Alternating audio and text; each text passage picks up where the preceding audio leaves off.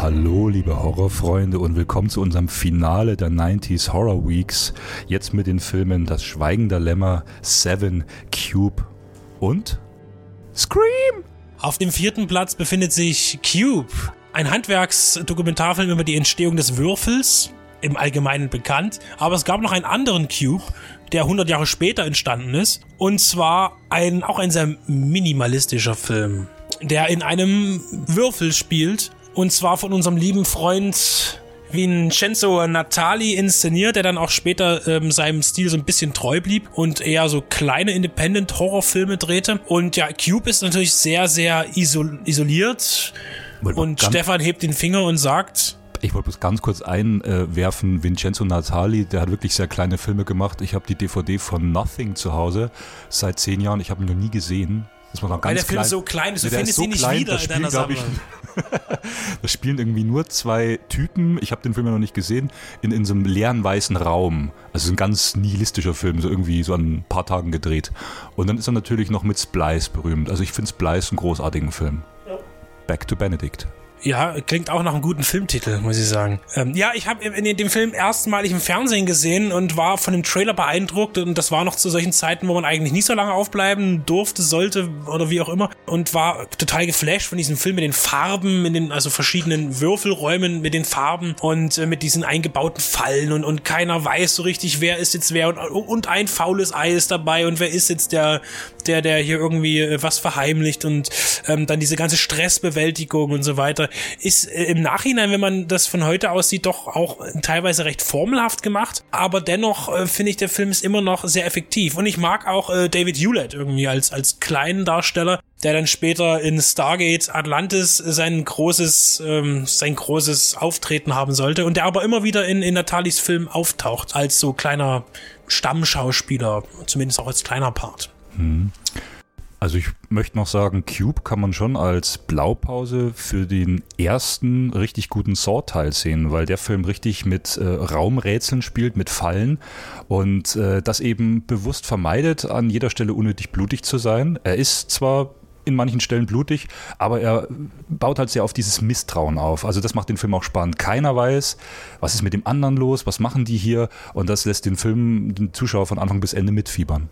Und vor allen Dingen auch zum Schluss wird ja auch die Auflösung fehlt ja, was den Film natürlich noch dieses, ah, das wollte ich jetzt noch wissen. Ich glaube, wurde es eigentlich aufgelöst in Hypercube und Cube Zero? Ich weiß äh, es gar nicht. Das weiß ich gerade auch nicht. Also es wurde halt, es hat sich ein Mythos gebildet, wie hängt was zusammen und es wurde halt rumgerätselt. Damals schon in den Foren, glaube ich auch noch wie heute. Und wenn wir schon bei Blaupause sind, 2002 kam ja dann Resident Evil raus und wenn wir von Tötungssequenzen reden, die da so die Räume bieten, nimmt da jetzt mal diesen Eierschneider, der da den Typen da zerwürfelt. Bei Resident Evil taucht letztendlich ein ähnliches Schema drin auf und da merkt man halt so, ja, dass halt Herr Paul W.S. Anderson, naja, der hat halt sein Ohren verloren und äh, dreht halt mittlerweile nur noch Kopien der Kopien der Kopien. Cabin in the Woods möchte ich noch sagen der auch auf äh, Cube-Thematik zurückgreift, zumindest das Würfelsystem im Lagerraum der Bestien und so weiter und auch einige und diese Beobachtungsgeschichte noch mit drin hat.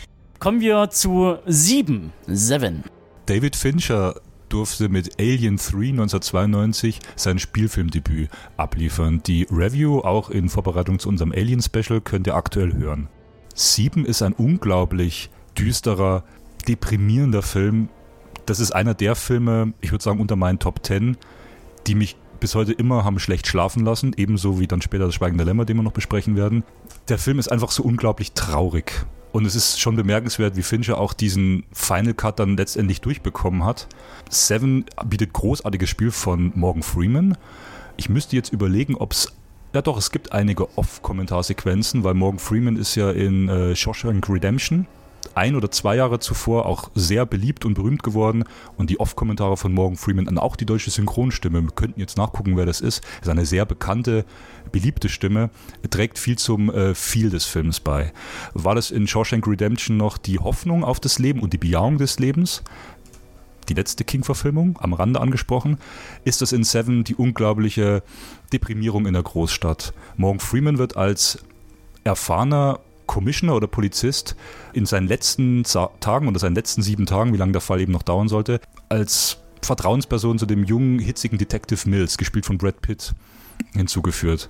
Und der Serienkiller, der hier sein Unwesen nach bestimmten Schema der Todsünden treibt, kann eigentlich nur mit Ausdauer und Erfahrung gestoppt werden. Und Morgan Freeman ist genau diese Figur der Reife und Brad Pitt ist genau diese Figur der dieses, dieses Eifrigen, dieses Hitzköpfigen, dieses Ich kann das schon alles und Morgan Freeman stoppt ihn immer wieder. Warten Sie mal, Sie sind hier in einem besonderen Viertel gelandet. Sieben war auch so ein, so ein Hype-Film, über den jeder gesprochen hat und der in aller Munde war und den jeder sehen wollte und musste. Auch ich damals noch irgendwie zu jung, glaube ich. Habe den auch wieder so, so später erst gesehen auf VHS und einfach von vorne bis hinten durchweg spannend und natürlich dieses wahnsinnig deprimierende Ende ist natürlich was, das alles sprengt und dass das Böse siegt und äh, hat man viel zu selten, gerade bei einem großen Film in, in, in Hollywood. Ich weiß gar nicht, mit einem Budget von 33 Millionen Dollar war er denn überhaupt so groß, ist die Frage. Ich glaube, das lief noch unter, können wir mal machen und hat allein in den USA 100 Millionen Dollar eingespielt und weltweit ein sicherlich noch, noch mal mindestens mindestens das drauf. Und der Film funktioniert einfach wirklich auch durch diese durch diese Zerschaustellung dieser, dieser Menschen, die diese Sünden begangen haben und wie sie eben hin und aufgerichtet werden, ähm, das ist schon wahnsinnig krank und, und man, man, das ist, äh, und das macht auch die Spannung aus. Was kommt als nächstes? Es muss ja immer härter werden und dann natürlich dieses ultimative, harte, traurige, sentimentale Ende auch letztlich für gewisse Menschen in diesem Film ähm, hervorragend gemacht und man geht eben raus ohne Glücksgefühl. Dabei ist es natürlich schon auch ein intelligent konstruiertes Ende und kein Ende oder auch das Finale, wo man jetzt sagt, das muss jetzt unbedingt noch viel gewalttätiger, blutiger und mit Explosionen, sondern er fährt sich komplett auf die Hauptfiguren zurück, die dann am Schluss in einem Auto sitzen und dann geht das finale Psychoduell im Auto los und später dann eben auf offenem Feld, wo aber nur der Dialog und die Blicke perfekt geschnitten sind und also das, das ist so ein Finale, da, da sitzt du vorm, vorm Fernseher oder eben im Kino damals, wer den sehen konnte, und denkst dir nur, also jetzt hat der Film mich komplett eingesaugt. Und ich habe noch eine kurze Anekdote. Ich habe dieses Jahr endlich mal wieder meine Großmama besuchen dürfen. Und sie hatte eine nette Anekdote auf Lager, als ich damals mit dem Fahrrad ausgebüxt war. Ich habe immer meine Sommerferien bei ihr verbringen dürfen und etwas länger nicht nach Hause gekommen bin. Und ich glaube, ich habe mir tatsächlich damals sieben auf DVD gekauft, weil er kam in dieser Platinum Edition raus. Der war auch damals in der Cinema ganz groß bewertet und angekündigt. Das ist eine Top-DVD-Qualität. Es gab damals noch diese Euro-Video-DVD und dann hat eben New Line, ich weiß nicht, ob es Warner Brothers war, ja, Warner Brothers, äh, diesen neuen Release gebracht und das war das erste große Taschengeld, was ich für so einen Film dann ausgegeben habe. Und Sieben ist so ein Film, wo auch meine aktive Sammelleidenschaft so richtig losging was ich sehr bedenklich finde, dass du im. Wie alt waren wir damals? Als er auf DVD rauskam, das war 2001, da war ich 14,5. Das war doch aber noch gar nichts für dich.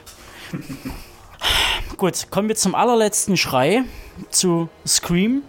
Was für ein toller, eine tolle, äh, für ein, ein, ein Appetizer für dieses wunderbare Gespräch, was wir jetzt führen werden. Scream, äh, der, der Altmeister oder eigentlich, naja, Veteran, man, er hat ja noch mal einen Ausschwung gehabt. Wes Craven kommt zurück mit einem wahnsinnig erfolgreichen Film, der dieses, was auch heute gängiger ist, dass irgend so ein kleiner Teen-Film, der, der irgendwie 20 Millionen Dollar kostet und noch viel weniger oder fünf, auf einmal einen riesen Zuspruch findet äh, bei einem jungen Publikum und das war eben Scream. Und Scream war eben, er hat sich selbst permanent nur persifliert, auch mit diesem Film. Sei es nun, dass irgendwie der Hausmeister einen Freddy Krueger Pullover anhat und auch Freddy heißt und so weiter und, und viele Anekdoten. Man seziert, äh, die Jugendlichen sezieren das Genre des Slasher-Films in seine Einzelheiten. Was darf man, was sind die Regeln äh, und was sollte man vermeiden und letztlich sterben sie alle, trotz, äh, dass sie es wissen, in, durch diese äh, Regeln in diesem Genre. Die Wes Craven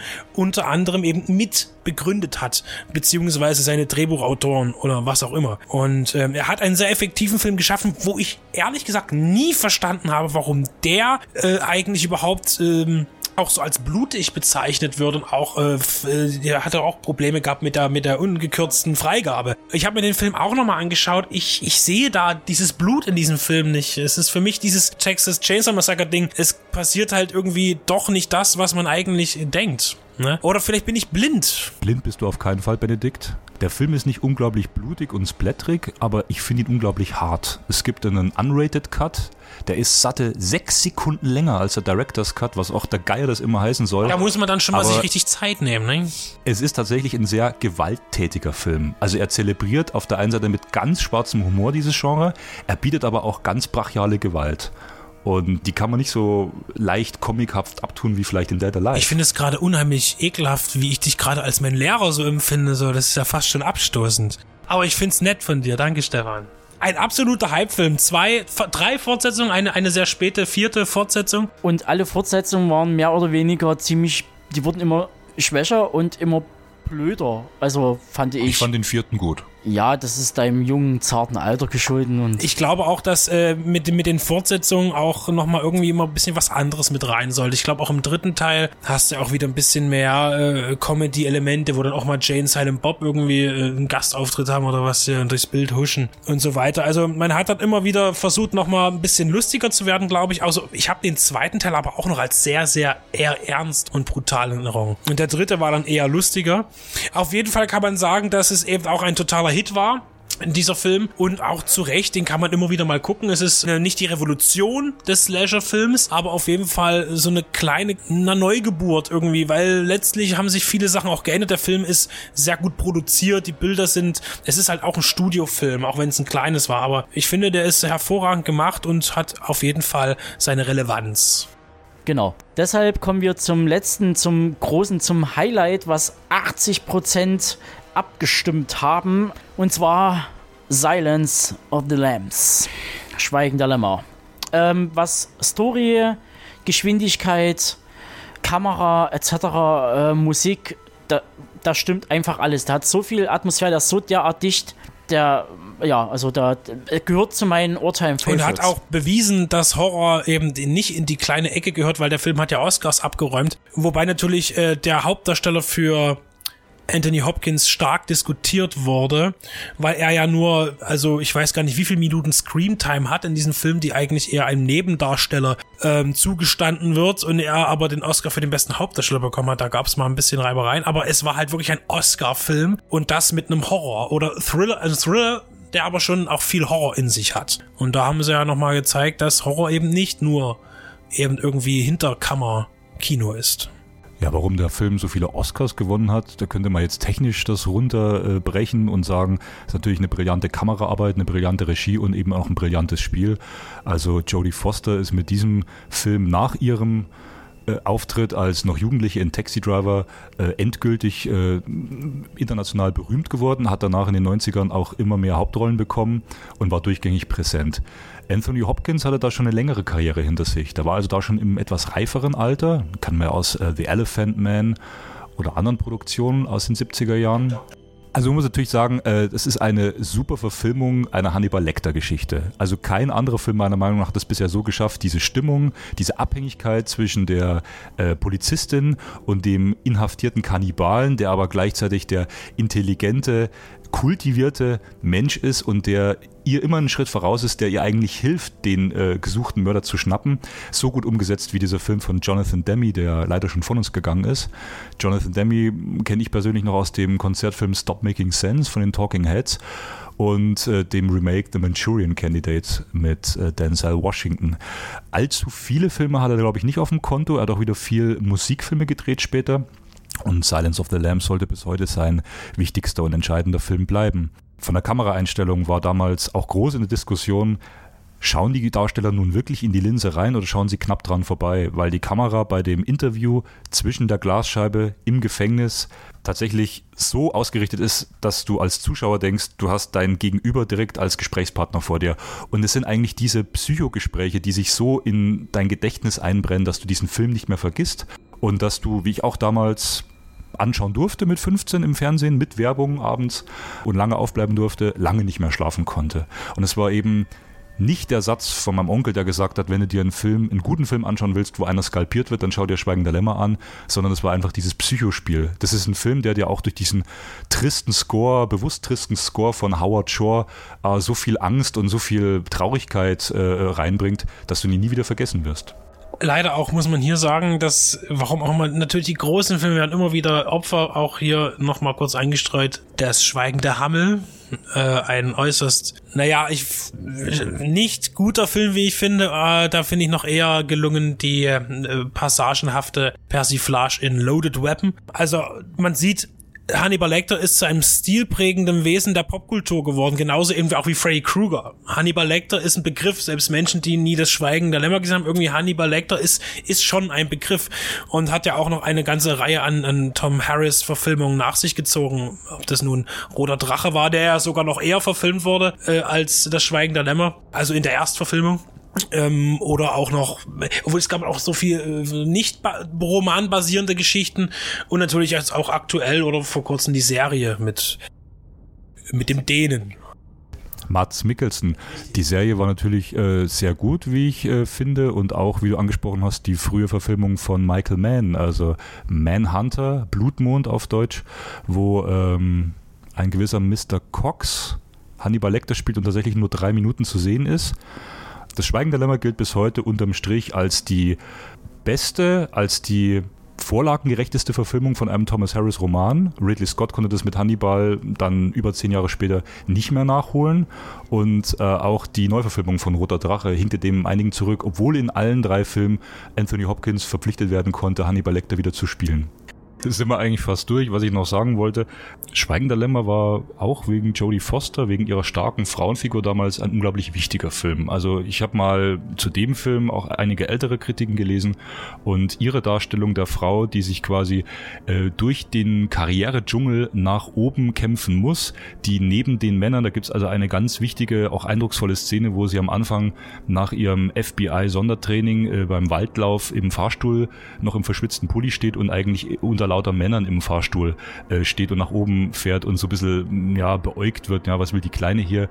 Also das ist ein wichtiger Frauenfilm. Ich möchte es nicht so betonen, weil es sollte nach heutigem Standard eigentlich selbstverständlich sein, dass es starke Frauenfiguren sowohl in der erzählten als auch in der realen Welt gibt. Aber damals war das was Wichtiges und auch was Notwendiges.